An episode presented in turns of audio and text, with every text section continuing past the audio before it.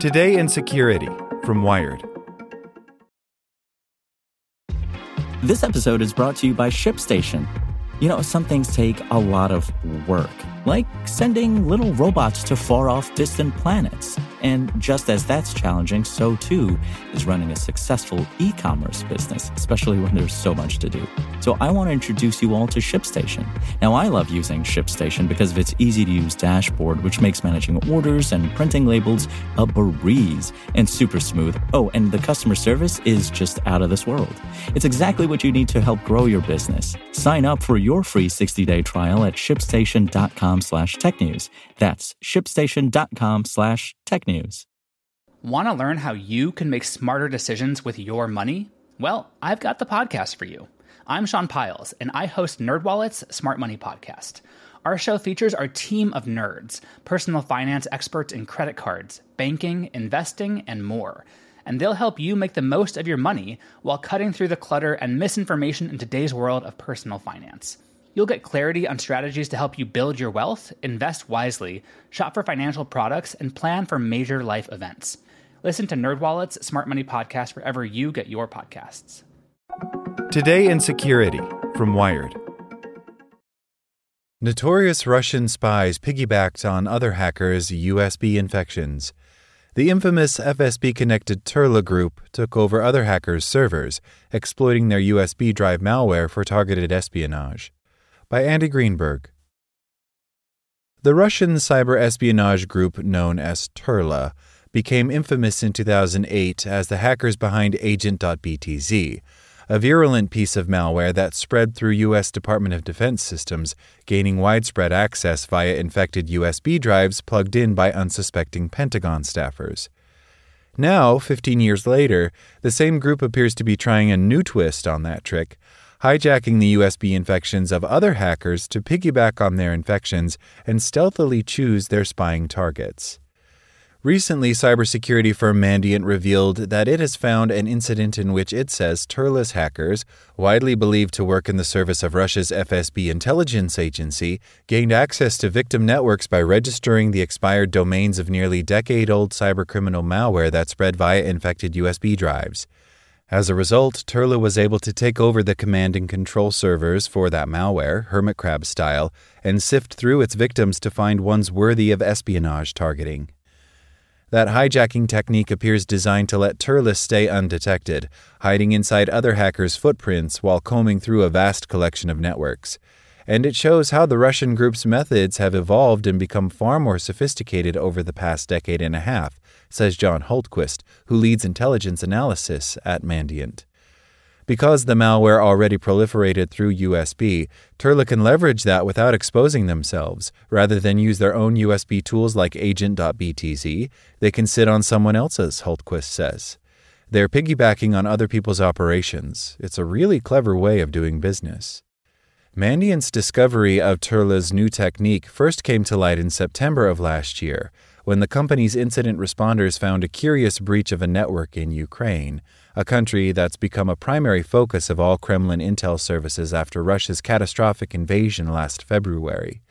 Several computers on that network had been infected after someone inserted a USB drive into one of their ports and double clicked on a malicious file on the drive that had been disguised as a folder, installing a piece of malware called Andromeda.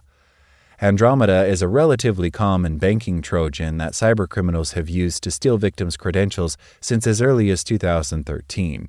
But on one of the infected machines, Mandiant's analysts saw that the Andromeda sample had quietly downloaded two other, more interesting pieces of malware.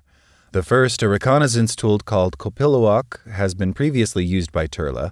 The second piece of malware, a backdoor known as Quiet Canary that compressed and siphoned carefully selected data off the target computer, has been used exclusively by Turla in the past. That was a red flag for us, says Mandiant threat intelligence analyst Gabby Roncone. When Mandiant looked at the command and control servers for the Andromeda malware that had started that infection chain, its analysts saw that the domain used to control the Andromeda sample, whose name was a vulgar taunt of the antivirus industry, had actually expired and been re registered in early 2022. Looking at other Andromeda samples and their command and control domains, Mandiant saw that at least two more expired domains had been re registered. In total, those domains connected to hundreds of Andromeda infections, all of which Turla could sort through to find subjects worthy of their spying. By doing this, you can basically lay under the radar much better. You're not spamming a bunch of people, you're letting someone else spam a bunch of people, says Hultquist. Then you started picking and choosing which targets are worth your time and your exposure. In fact, Mandiant only found that single instance in Ukraine of the hijacked Andromeda infection distributing Turla's malware, but the company suspects that there were likely more. Hultquist warns there's no reason to believe the stealthy targeted spying that piggybacked off Andromeda's USB infections would be limited to just one target, or even to just Ukraine. Turla has a global intelligence collection mandate, he says. Turla has a long history of using clever tricks to hide the control of its malware, and even to hijack the control of other hackers, as Mandiant saw in this most recent case.